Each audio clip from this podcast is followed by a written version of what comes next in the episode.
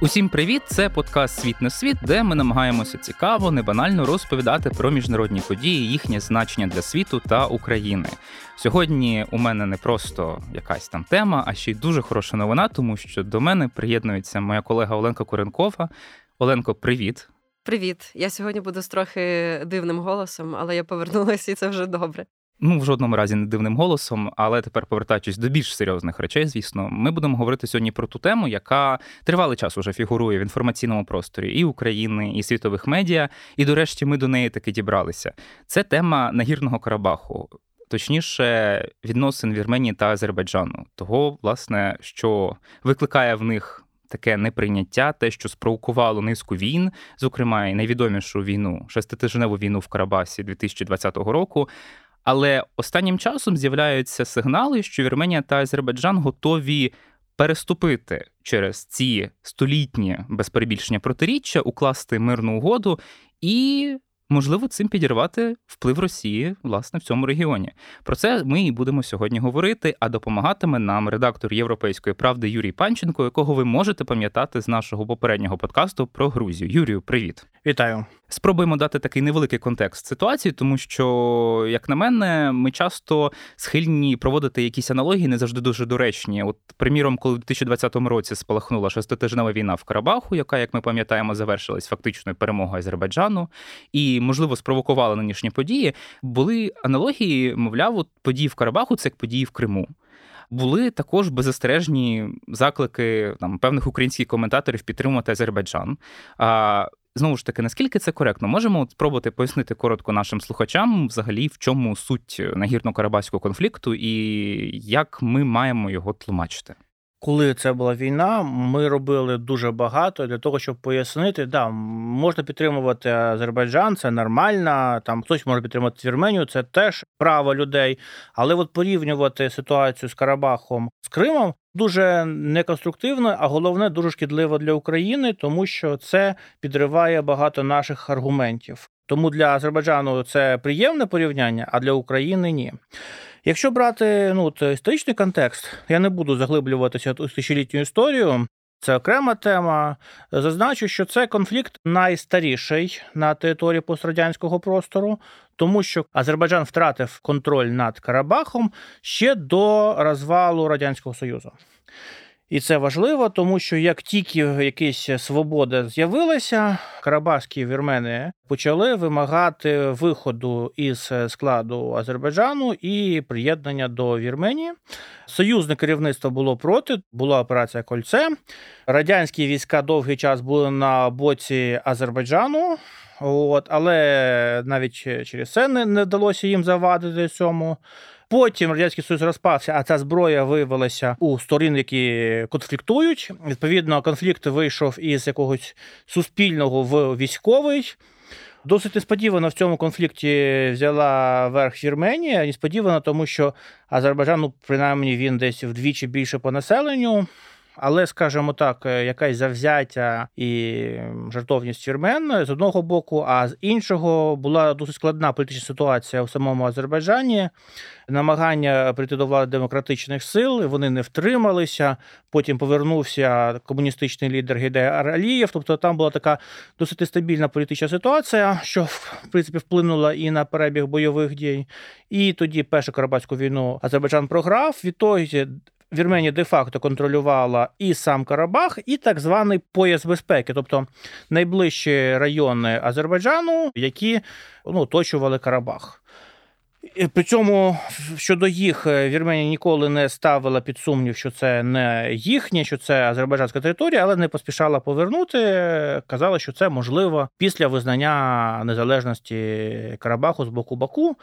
Ну от е, у 20-му році була друга Карабахська війна, яку все ж таки виграв Азербайджан. Ситуація докорінно змінилася, і зараз Азербайджан поступово повертає собі повний контроль над е, територією.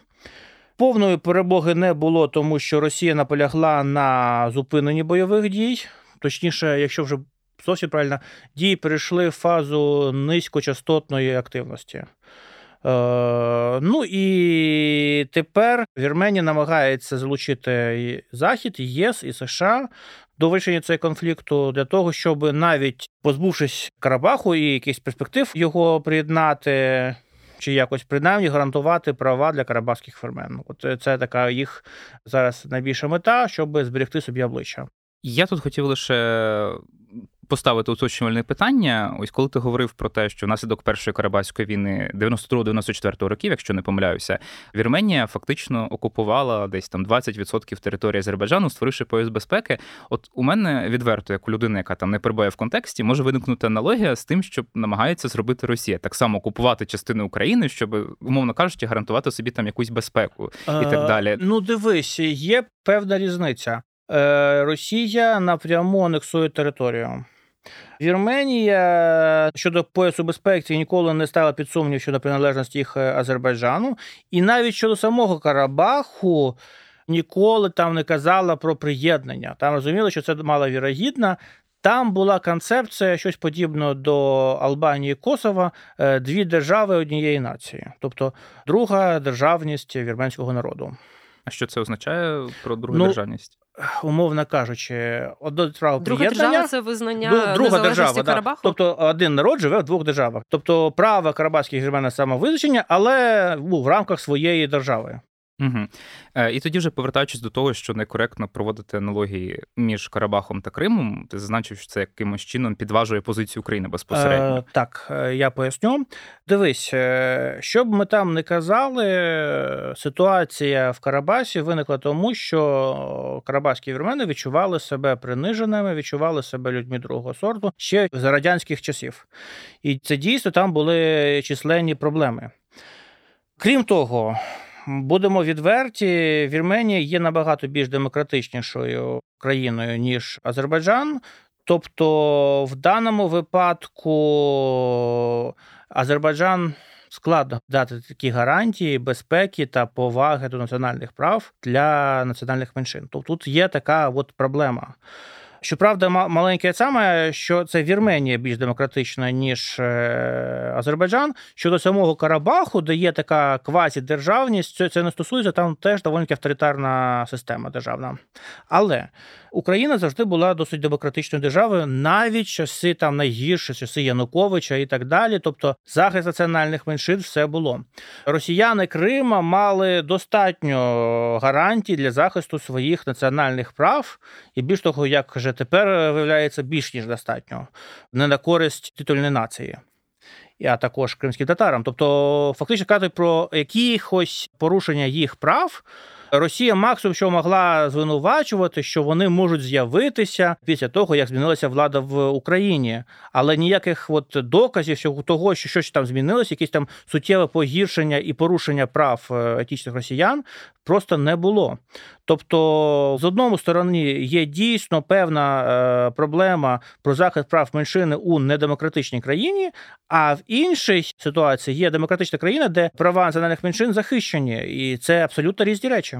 Угу. Ну для того, щоб так підсумувати цей, умовно кажучи, блок контексту про ситуацію, хотів тут уточнити той факт, що Україна офіційно підтримує територіальну цілісність Азербайджану. Це не ставиться під сумнів. І той факт, що Україна, якщо я правильно зрозумів з твоїх заяв, вона все ж таки виступає і за гарантування прав національних меншин. Ну, умовно кажучи, в нагірному Карабаху. Ці позиції не суперечать одна одній в цьому випадку. Не йдеться про те, що умовно кажучи, там Україна змушена буде, якщо не зараз, то там рано чи пізно, от чітко обрати якусь одну сторону цього конфлікту конфлікту? А, Вибач, це дві сторони міжнародного права, які абсолютно не суперечать одна одній. І погодься, не тільки питання не тільки в Україні. Питання територіальної цілісності Азербайджану не ставила під сумнів жодна країна. Тобто всі визнавали, що от є Азербайджан і є її право на територіальну цілісність відновити. Але при цьому ніхто не ставив під сумнів, що цим людям мають бути гарантовані певні е, права, які ну от є гарантовані всіми міжнародними конвенціями. Можливо, Україна на це менше робила наголос, а Захід більше, але тим не менш це спільна позиція, що принцип територіальної цілісності не тільки не суперечить необхідності дати гарантії захисту для національних меншин, але є просто двома сторонами однієї медалі. Я думаю, що ми докладніше ще поговоримо про відносини України та Азербайджану та України і Вірменії, але це вже залишимо на сам кінець. Е, давайте зараз поговоримо про актуальне. Власне, привід для нашої розмови це от останні місяці обговорення цієї угоди, яка нарешті, начебто, може закінчити нарешті цей багаторічний конфлікт. Тут логічне питання, що власне ми говоримо про це саме зараз, тому що у 2020 році, після закінчення війни, не було укладено формально якогось миру, тобто було завершення, заява, декларація про завершення, але не було чітко прописано конкретних умов.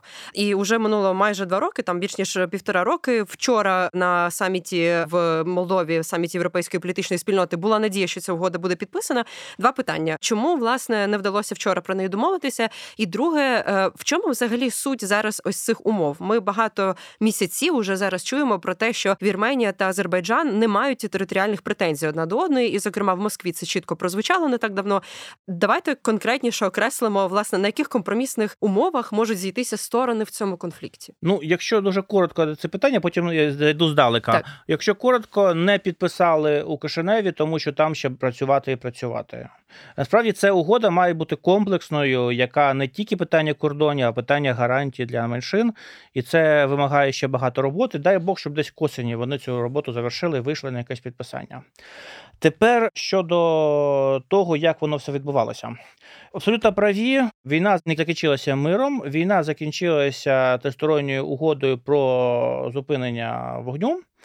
Немає ніякого юридичного значення, це просто спільна заява Путіна, Алієва та Пашиняна. Тобто ні парламент її не ратифікував, ніщо. Просто от така заява. Щось подібне до мінських угод, до речі. І після цього Росія отримала додатковий бонус з так званих своїх миротворців. Тут я кожного разу слово миротворці ставлю у лапки, які знаходяться у Карабаху і нібито мають гарантувати безпеку місцевого населення. Але по суті, це ще один інструмент впливу Росії не тільки на Вірменію, а й на Азербайджан. Тобто Росія розуміла, що як тільки якийсь конфлікт Вірменії та Азербайджану буде улагоджено. Відповідно, Вірменія владнає і конфлікт з Туреччиною, а там, якщо ви знаєте, кордон закритий, і саме тому, що Вірменія захопила і окупувала Карабах. А відповідно не буде потреби у російській військовій базі в Гюмрі і так далі. Тобто Вірменія просто вийде з під російської сфери впливу. А Там так, база з 95-го року це не видається так просто. Ну так, погодити. але, але, але і так далі. А тепер вона посилила контроль над Вірменією і одночасно зробила якусь там е, заявку, щоб контролювати і Азербайджан. Звичайно, що це обидві сторони не влаштовує. І треба сказати, що в інтересах Росії не владнання конфлікту, а збереження статус-кво, збереження перманентного конфлікту, в якому Росія буде виступати посередником, маючи дивіденди від цього з обох сторін. Після цього почалися мирні переговори. Що вони проводилися по двом паралельним трекам: по московському та по західному в Брюсселі та США. Звичайно, що є така російська ревність щодо західного треку, і Путін минулого року там казав, що ну, якщо звичайно ми не наполягаємо, якщо вони хочуть відмовитися від Карабаху, то пусть домовляються через західне посередництво. А ми їм е, якийсь варіант, який допускає можливість збереження Карабаху. Ідея Росії полягала в тому, що давайте зафіксуємо кордон радянських часів, а питання Карабаху якось заморозимо. Тобто, знов таки продовження конфлікту. Тобто це не вирішення, а просто замороження так. чергове. Е, Звичайно, що це влаштовувала Вірменію, але категорично не влаштовувала Азербайджан, тому московський трек просто не мав яких перспектив. На заході інший підход. Да, там болючі компроміси з одного боку визнання територіальної цілісності Азербайджану, те, що от, до речі, зараз і Баку, і Єреван вже підійшли. Але з іншого боку, для заходу питання національних причин є дуже важливим. І тут вони вимагали все ж таки прописання якихось цих гарантій. І більш того, оскільки документ при їх модерації виходить, що вони будуть якось це контролювати. Ну, принаймні, вони є відповідальними за виконання цього. А в них все ж таки є якісь економічні інструменти впливу. Так що якісь гарантії з боку заходу ну, є більш-менш прийнятними. І от тут час від часу ці переговори заморожувалися, але є поступовий прогрес. Зараз вони трошки розблокувалися. Є розуміння, що сторони визнають кордон радянського часу. Це дуже невигідно для Росії. Просто розумійте, що це перший конфлікт на пострадянському просторі, який буде вирішено, і він буде вирішено на підставі поваги до кордонів, які були між радянськими республіками. Для Росії це дуже неприємний прецедент і в контексті Грузії, і в контексті Молдови, і звичайно в контексті України. Звичайно, щоб вони воліли би, щоб ця угода би не була. Щоправда, там є ще інші питання. Наприклад, з двох бок сторін кордону, що в радянські часи було купа анклавів. Тобто там азербайджанське село на вірменській території, вірменське на азербайджанській. Як почалася перша Карабахська війна, звичайно, населення було депортовано. Зараз цих анклавів де-факто немає. Ще питання: а як з ними? Обнулити їх чи повернути? Це ще питання, що очевидно буде підніматися. Але ключове питання це е, гарантії безпеки і якихось поваги національних інтересів національних меншин. Е, очевидно, що це питання ще буде довго обговорюватися. Це дуже складне, і Азербайджан поки не демонструє бажання йти на компроміс, попри чітку позицію заходу. Так що там ще дай Бог, щоб е, к осені була угода. Якщо ми говоримо про ці радянські кордони, тобто ми говоримо про те, що Вірменія підтверджує те, що Нагірний Карабах є територією Азербайджану е, де юре, але Азербайджан зобов'язується дотримуватися усіляко прав вірмен, які живуть на цій території. Тут логічне питання, тоді можливо, воно таке трохи дилетантське, але це справді цікаво. Чому взагалі Вірменія на це погоджується? Тому що вони втомилися від війни, чи вони справді вірять, що зараз це буде зафіксовано настільки чітко, що справді права цих вірмен ніхто не буде порушувати? Два моменти. По-перше, да, вони втомилися від mm-hmm. війни, тобто війна не для них не закінчилася. Є обстріл території, є захоплення певної вірменської території на півдні країни. Тобто Азербайджан активно використовує от цей військовий тиск, щоб якось змусити Вірменію до більш вигідних для себе умов. Звичайно, що для Вірменії це ж пріоритет – це захист своєї території, своїх громадян. Це перше. І по-друге, да, в них зберігається ще така певна надія. Оця надія полягає у косовському прецеденті. Тобто, якщо держава не може виконувати захист е, своїх громадян іншої національності, створюючи для них ну просто загрозу життя, тобто вже е, глобальну саме, і тоді світова спільнота може визнати, є таке сподівання, що тоді можна говорити про те, що неможливо їх існування в складі цієї держави, і необхідно от якось послідувати косовському прецеденту. Щоправда, для заходу косовський прецедент є унікальний, тобто немає термін косовський прецедент, що типу, це унікальний випадок, який не має прецедентів. Але ну, в Вірменії є певне сподівання, що ситуація у Карабаху може бути порівняна із Косово. І якщо Азербайджан не буде виконувати ці зобов'язання, то можна буде поставити питання про механізм подібний Косово. Тобто, умовно, Вірменія скаже: дивіться, ми йшли на зустріч як могли. Ми готові були поступитися. Що цей що цим людям загрожує повне тотальне mm-hmm. знищення, що світ не має заплющувати очі, що ми маємо використати всі механізми. І от от є такий механізм. От десь а так про безпеку, наприклад, вірмени в нагірному Карабаху. Ну на вашу думку, чи це буде зафіксовано в цій угоді, гарантами якої можуть виступити західні країни? Я думаю, так, тому що для заходу права людини є дуже важливими. І якщо для Росії така угода без захисту прав людини є абсолютно нормальною, для заходу ровно навпаки.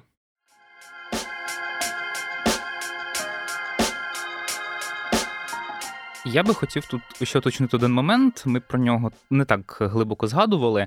Нагадаю так нашим слухачам, що власне нагірний Карабах він ну по суті теж не мав якогось там сполучення із територією Вірменії і сполучався через так званий Лачинський коридор, якщо не помиляюся. Ось питання виникає в тому, що буде із цим коридором, з цим сполученням між Верменією та Нагірним Карабахом у разі можливої мирної угоди? І ще одне питання, яке, мабуть, трошки пов'язане. Не забуваємо, що і власне певний енклав є і в Азербайджану, це так звана Нахічеванська автономна республіка, якщо не помиляюся, вона uh-huh. називається. І вона ще, наскільки я розумію, ніяк не сполучена сухопутним коридором із територією рештою території Азербайджану. І є лише проєкт так званого Зангезурського коридору, який теж от має якось сполучити. Як от ці от моменти можуть вирішитися в майбутній мирній угоді? Так, Полочину. Дійсно, є Лачинський коридор. Це ключова траса, яка поєднує Карабах із Вірменією. Є там кілька таких стежок, але ну, вони не рахуються. Азербайджан активно тиснув, щоб змусити по якомусь прогресу щодо Лачину. Наприклад, по угоді підписана ця тристороння угода Путіна Алієва Пашиняна. Ця дорога, Лачинський коридор, має змінитися. Нам проведена нова дорога. От Азербайджан пробудував цю дорогу і змусив перейти на неї достроково. Потім вони поставили митні пункти, щоб контролювати, що завозять. Попри те, що це порушує цю тристоронню угоду, скажімо так, російські в лапках миротворці це скушали. В них зараз немає якогось інструменту, щоб тиснути на позицію Баку. Ну і очевидно, що цей митний пункт залишиться, тобто так чи інакше, Баку буде контролювати везення товарів.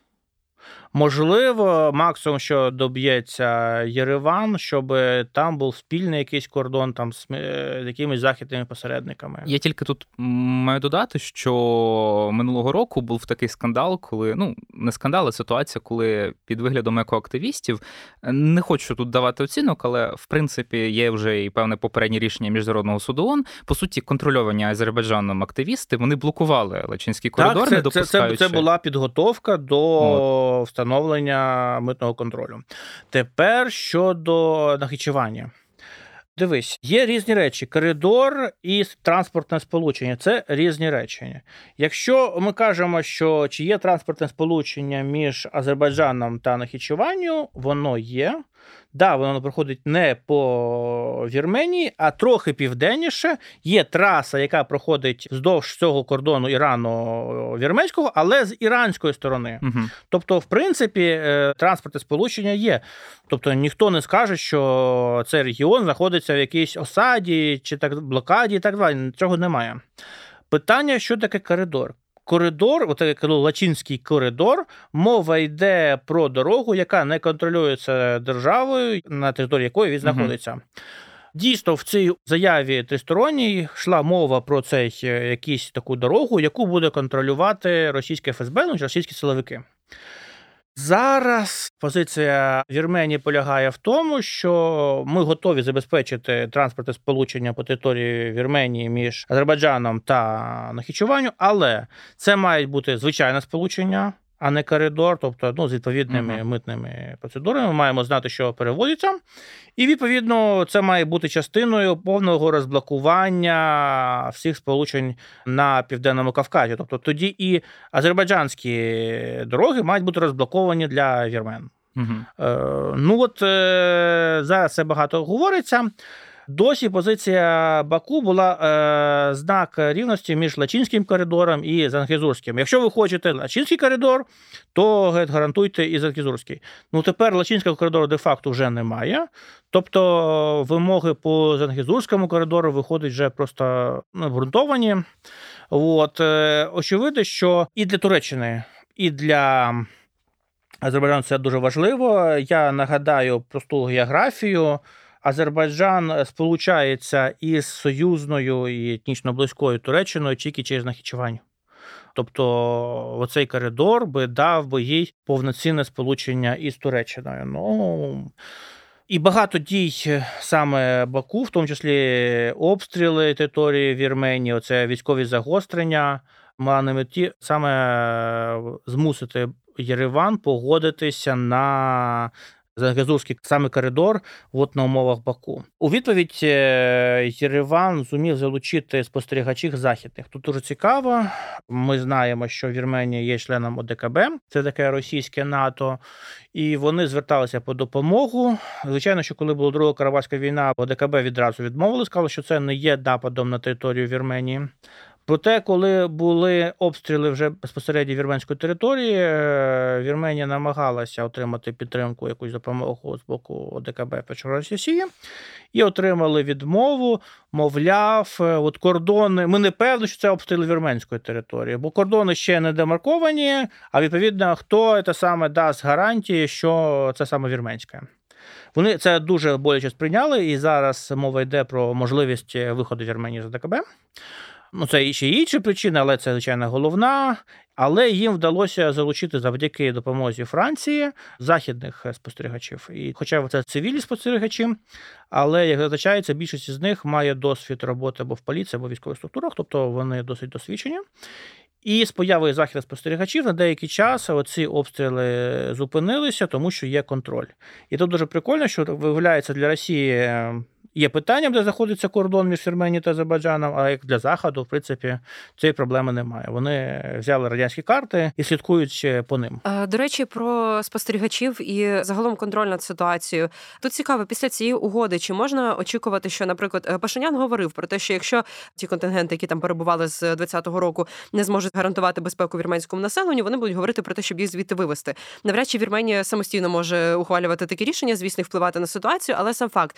Але Пашинян також говорив про те, що він лобіюватиме питання, щоб залучити миротворців ООН туди. Наскільки це реально, і чи означатиме, що тут відбудеться якесь прямо глобальне перебалансування сил, і що саме захід тепер контролюватиме ситуацію, яка складеться там в Карабаху? Ну те, що російські військові там під виглядом миротворців знаходяться на території Карабаху, це все ж таки аргумент, і тому все ж таки і Вірменія, і Азербайджан вимушені рахуватися із позицією Москви.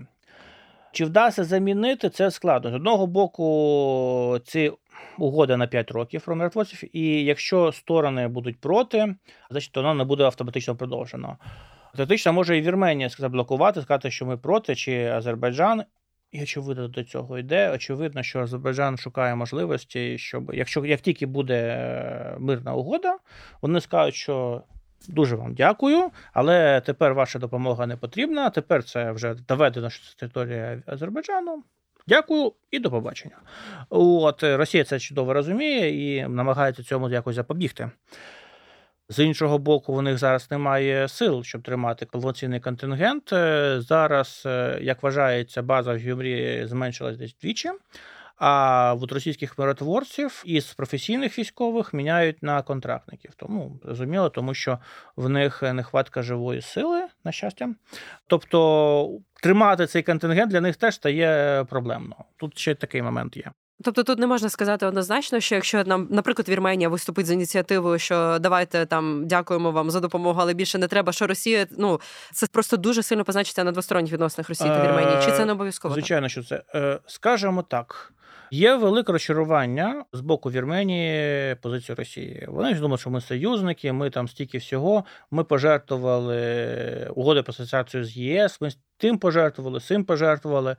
А що ми отримали? Ми нічого не отримали. Більш того, після Другої Карабахської війни у Вірменії був ну, страшенний брак якоїсь військової техніки, і вони замовили десь на 200 мільйонів всякої бронетехніки в Росії. І, звичайно, що вони її не отримали, і очевидно, що найближчим якимось часом не отримають. І для них це такий шок. Ми як зараз Вірменія вимушена шукати військову техніку. Зараз у них є додаткові бюджетні надходження завдяки цим релакантам тобто росіянам, які тікають від війни. Але як член ДКБ вона не може навіть замовити щось західного. Тому вона десь знаходить, наприклад, купує індійську техніку, артилерію, системи ППО, і таким чином по суті, Вірменія вже відходить від залежності від Росії і в цьому контексті. Вихід з ОДКБ зрозуміло, що просто змінити одну якусь систему безпеки на іншу це процес. Якщо Вірменія десь найближчим часом вирішить вийти з ОДКБ, це означатиме якийсь певний вакуум на певний час. Чи вони настільки впевнені зараз у підтримці заходу? Е, Скажемо так. Вони зараз не впевнені, тому що зараз такий час, коли впевненим бути не можна. Але ОДКБ це не НАТО, це не гарантія безпеки. Всі розуміють, що це нічого не гарантує. Єдине, що давало досі ОДКБ, це був таке, знаєте, як в супермаркетах е, скидочна картка, да?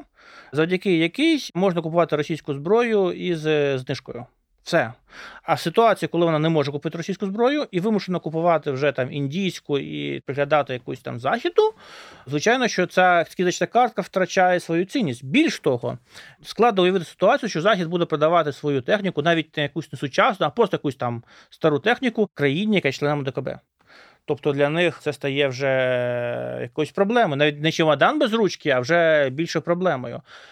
Але, звичайно, поки триває війна в Україні, ну от до якихось різких рухів все ж таки ну, страшно. Е, як тільки буде ясність щодо поразки Росії, я думаю, що багато країн е, змінить свою політику, і, мабуть, Вірменія буде числі перших. Ми недооцінюємо, до речі, дуже один факт: те, що минулого року Грузія отримала європейську перспективу. Не Це... отримала поки що статус кандидата. але отримала так. європейську перспективу. Ну, принаймні, ще пару років тому для України це було б просто агага, яка мрія, який успіх. Не статус кандидата, а тільки перспектива. От, І в принципі, може ще поки теоретично, може отримати і кандидатський статус. Для Вірменії це ну, сигнал, що на цьому місці могли б бути і ми. Ну, в принципі, вона так само країна знаходиться в цьому регіоні, тобто може претендувати на цьому місці. Так та сама член східного партнерства досі. Тобто, в принципі, може претендувати на це. До речі, знаєте цей прикол, як неофіційно називається проект, за яким Грузія та Вірменія влоги дуплетом вступлять у ЄС. Правда. Так, план Армані. Армані. Ну, Так. Ось е, якраз тут хотілося б уточнення. Частково ви всі повкрадали те, що я хотів спитати, але тим не менш. А якщо так трошки підсумувати, зараз усе рухається до того, що Вірменія, ми зараз поки не говоримо про Азербайджан, вона Мгм. поступово виходить з орбіти російського впливу і намагається зблизитися з заходом. Наскільки реальним є, скажімо, ну тут важко, мабуть, звісно, давати якісь там часові межі, прогнозувати, що буде там навіть там найближчі кілька місяців, але все ж таки, наскільки, наприклад, є реальним те, що от у перспективі, скажімо, до кінця року, бо ми, наприклад, ставимо перспективу до кінця року відкрити переговори Мгм. про вступ до ЄС. Наприклад, те, що Вірменія, вона згідно з цим самим планом Джорджі Армані, принаймні там отримає кандидатський статус, можливо, разом із Грузією. Багато що залежить від успіхів української армії. Якщо Росії буде нанесено таку вагому, болючу поразку, то це стає все більш перспективним. Звичайно, говорити там е, про таку короткий термін, там в цьому році, мабуть, було б складно, навіть якщо в цьому році Росія там отримає добряче отримає по зубам, і Єреван таки зважиться на цей стрибок, то, звичайно, це буде там ще деякий час. Але треба розуміти, що зараз Єреван активно консультується з ЄС, і їм зараз кажуть, зараз не на часі, зараз е, вся увага до України, до війни з Росією. От як тільки там щось буде саме, тоді займемося вашим питанням. Будь ласка, зараз не створюйте додаткових проблем. Оце е, таке прохання, і це вам якось врахується. Я просто чому поставив це питання? Ми так дещо оминали тему взагалі того, як до питання Карабаху, як до питання ну тої ж самої європейської інтеграції ставиться саме вірменське населення. Що стосується еліти, в принципі, позиція зрозуміла, ми її обговорили. Але, от, приміром, я пам'ятаю, що коли минулого року Пашинян е, так просто навіть не акцентуючи на цьому увагу, як він це робить активно зараз, сказав, що у Вірменії немає територіальних претензій до Азербайджану. Одразу під будівлю парламенту збіглися люди, почали мітингувати. А- Влади довелося виправдовуватися. Що от ми можемо сказати про власне нинішнє ставлення вірменського населення? Ніяких таких потужних протестів проти Пашиняна і досі немає. Що б він там не сказав, протестів немає. Більш того, вибори 21-го року він виграв досить впевнено. Хоча це було після поразки, відразу після поразки. Тобто, ну Після поразки в другій Карабаській війні. так. Тобто ситуація така. Взагалі, про це відношення до Карабаху, да, вірмени співчувають, відчувають єдність із там, там, родичами із Карабаху, але значною мірою це питання було їм нав'язане. Тобто, після перемоги у Першій Карабахській війні була ну, якось дискусія, що далі, і було якесь розуміння, що все ж таки географія не уникне, що треба якось з Азербайджаном шукати мир, ну не можна там постійно воювати. Якийсь там компроміс, ну бажано якось все ж таки вивести в якусь мегаавтономію Карабах, ну з перспективи незалежності, але там віддати цей пояс безпеки, якось піти на якісь поступки заради е, ну, миру з Азербайджаном. Але потім до влади приходить так званий Карабахський клан, який править у Вірменії 20 років. Тобто, другий президент Вірменії Роберт Качерян, він був президентом Нагорного Карабаху. І для них поступки по Карабаху є неможливими. І концепція змінилася на те, що ми будемо терпіти, ми погодимося на будь-які там поступки, там все, але ми Карабах не здамо. І після цього е, Вірменія дійсно заплатила за це дуже дорого. Ну, заплатила своїми якимись перспективами, розвитку, своїм майбутнім. е, В тому числі, давайте згадаємо, що свого часу Вірменія була відмінником євроінтеграції і мала шанси підписати там угоду про асоціацію, ледь не першою. А це коли було приблизно? Е, Початок десятих. І були шанси, тому що Єреван піде на захід.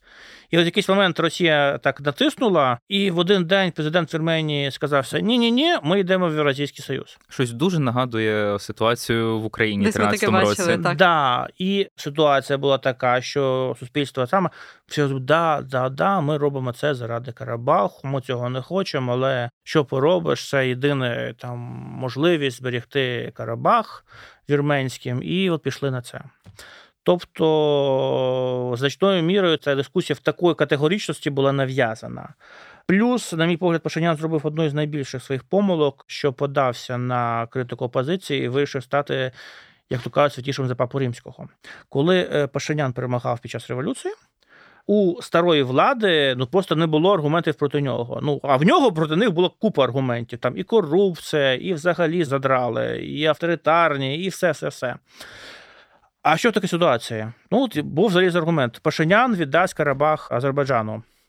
І постійно його ось він хоче вже готується віддати. І Пашинян на це купився і почав вести ще більш жорстку риторику щодо Карабаху. Більш того, навіть заявив, що Карабах це Вірменія, то що навіть попередня влада не казала. І після цього ця друга Карабахська війна стала неуникною. Тобто Пашинян е, купився от на цю риторику і спробував от стати святішим за папу римського.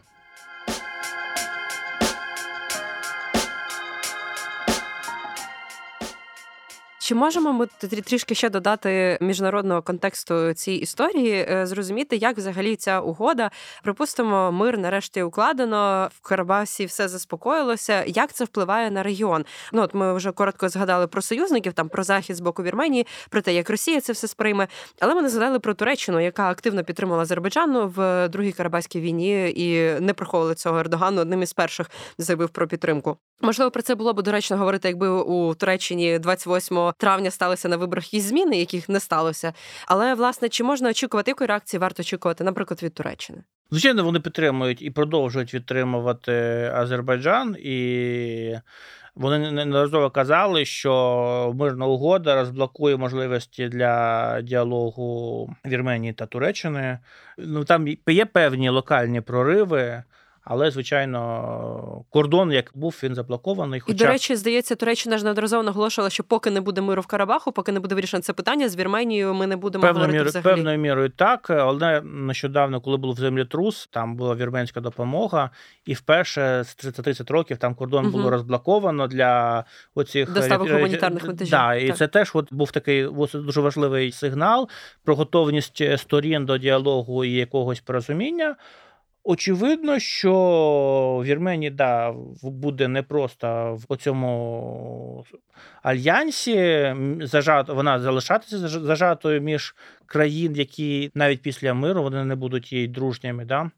Але тим не менш в них з'являється якась перспектива наздогнати те, що було втрачено за останні 30 років.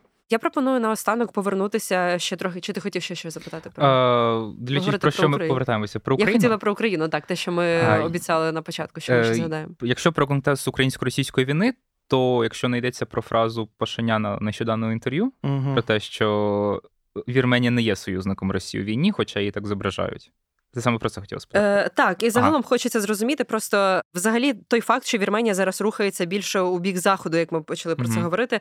Чи означатиме це якесь поліпшення двосторонніх відносин з Україною? Чи може це означати, що Вірменія змінить свою позицію щодо війни в Україні? Тому що як Олег уже згадав, це заява Пашиняна про те, що з одного боку Вірменія точно не є союзником Росії у війні, з іншого боку, ми не підтримуємо жодної сторін, як власне з самого початку вони й говорили. Я згоден. Вірменія за розуміє, що будь-яке приєднання до Росії і якась підтримка її може дорого коштувати, і, звичайно, в принципі, намагається дистанціювати настільки, скільки це можливо. Це показує і голосування у міжнародних структурах. Раніше Вірменія завжди голосувала за підтримку російських ініціатив і проти українських відповідно. Зараз її позиція більш подібна до голосування по Грузії. Щодо Грузії, у них був е, такий альянс, що Вірменія не голосувала, ну утримувалася від там якихось антигрузинських заяв і так далі. Це тратувала Росія, але вони якось ну, типу, ми для нас Вірменія стратегічний союзник. Ще з них йде 80% нашого експорту. Ми не можемо з ними ссоритися. І зараз Вірменія все ж таки, як правило, або не голосує, або утримується, тобто не підтримує Росію. І тут, до речі, от є така показана Азербайджан, який, як правило, не голосує в українських е, саме. Тобто, Азербайджан, нібито наш стратегічний союзник. А по суті, він зараз голосує так само, як і Вірменія. Тобто, якщо для Вірменії це такий прогрес, то щодо Азербайджану це таке питання, як так діє країна, яка ну ми там ми вважаємо нашим стратегічним партнером. А як ви це пояснюєте, чому вони так е, дипломатично утримуються? При тому, що вони надають там на мільйони доларів гуманітарну допомогу Україні в межах е, саміту в Молдові Зеленський зустрічався з Алієвим, Алієв обіцяв там вкладати гроші в відбудову України і а з Пашиняном не зустрівся ж, здається. Не зустрічався. Ось. Ні, ні. Показово. А, Ну ми поки. Да, з тої позиції, але дипломатичні контакти є. Так, і можливо розкажу велику таємницю, але ну чорт з ним. Є підстави говорити, що на саміт перших леді, які будуть в Києві, приїде дружина Пашиняна. От, Тобто, от контакти, от такому напівофіційному рівні. Угу. Ну, власне, перша леді зараз дуже багато здійснює цих неофіційних контактів От, певною мірою. І, можливо, це підготовка до певного дипломатичного прориву. Але мені здається, трошки іронічно буде, якщо на саміт прийде також і перша леді Азербайджану, яка, якщо не помиляюся, є, є віце-президентом. віце-президенткою. Так ну от як можна буде це сумістити тоді? Ну, в принципі, і Алієв, з іншого боку, і Алієв Пашинян того... приїжджав в Молдову і нічого. Так, в межах того, що вони зараз домовляються про мир, Да. може це якраз буде такий жест Миру. е, умиротворення, так. Іронічно, якщо тут Україна стане такою частиною миротворчих зусиль між Вірменією та Азербайджаном. Е. З Азербайджаном вони ведуть дуже обережну політику. І да, звичайно, мені здається, що в суспільстві азербайджанському є підтримка України. Однак е, Азербайджан також діє обережно. І тут питання, чи є якась додаткова не гуманітарна підтримка, а наприклад, військова. Наприклад, я знаю, що Київ неодноразово звертався до Баку з проханням передачі військової техніки. Але не виключено, що все ж таки неофіційно щось все ж таки отримав. А може і ні. Ну тут е, питання досить складно, і це тримається в такої таємниці. Тому тут є саме що. Азербайджан не приєднався до західного світу, і позиція більше близька до турецької. Тобто Туреччина теж допомагає, але одночасно Балансує. балансує і одночасно намагається у торгівлі з Росією урвати максимум від свого статусу. В принципі, схожу позицію займає і Азербайджан. Обидві країни наші стратегічні партнери, але чесно кажучи, така позиція не є партнерською, на мій погляд. Але ну маємо, що маємо. Щодо Вірменії, як бачимо, поступовий, але такий крен в бік заходу. І є дійсно- неофіційна інформація. Ну вона не те, що якось публічно оголошувалася, що Вірменія під тиском Європейського союзу, зокрема його планів запровадити санкції проти третіх держав, які допомагають Росії обходити санкційні обмеження. Вона так само почала запроваджувати обмеження на певні ці товари подвійного призначення. Так, є відповідне рішення уряду, що певний список товарів можливий лише з дозволу уряду. І більш того, от вірменські політологи мені переконують, що список цих товарів складався разом із американськими партнерами. Тобто вони принесли той список товарів складових, яких можуть використовуватися у війні проти України, і вони окей, ці товари введемо в їх під спеціальні обмеження. Тобто, це не санкція, але ну, принаймні це інструмент по боротьбі з обходженням санкцій. Ну, Це приблизно так само, як, наприклад, нам Марокко з танками допомагало. Формально ж воно там нам нічого не передало, просто танки, які ремонтувалися в Чехії, прийшли нам. Тобто така допомога, про яку публічно не говорять, але вона в принципі є. Да, і, і зверни увагу, навіть вірменські ЗМІ про цю урядову постанову практично не писали. Тобто дуже тихо. Угу. Ну, я гадаю, що в принципі це все. Така доволі оптимістична нота, яка мені здається певною мірою несподівано розставляє акценти у відносинах України з Азербайджаном та Вірменією і показує, як ці держави по-своєму, але все ж таки підтримують Україну в агресивній війні Росії проти нас. Е, і сподіваюся, що сьогодні нам вдалося трішки принаймні зібрати вершки із величезної теми Карабаху і зрозуміти основні моменти, на які нам варто звернути увагу, коли ми читаємо новини і чуємо про те, що буде укладено нарешті угоду між Азербайджаном та Вірменією, яка закінчить е, війну і загалом протистояння, яке триває багато років між двома країнами. І ми будемо стежити за тим, як відбуватимуться мирні переговори. Будемо стежити за тим, хто ж приїде на саміт перших леді до України, і як це вплине на укладання мирного договору між Азербайджаном та Вірменією. Хочу подякувати нашому гостю Юрію Панченку, редактору Європейської правди, який нам дуже доступно, цікаво і з певними інсайдами пояснив, що ж відбувається нині з нагірно-карабайським конфліктом і чи варто очікувати рішення найближчим часом. І звісно, як Росія поступово втрачає вплив на Закавказі і поступається заходу не лише в Україні, а й вже в принципі в іншому регіоні, який вважали своєю вочиною, так би мовити. Юрію, дякую за те, що був з нами. Дякую вам. Дякуємо і дякуємо нашим слухачам, що дослухали до цього моменту. І ми нагадуємо, що ми завжди чекаємо на ваші пропозиції, питання і все інше. І слухайте обов'язково всі наші подкасти на платформах Української правди. Па-па. Бувайте.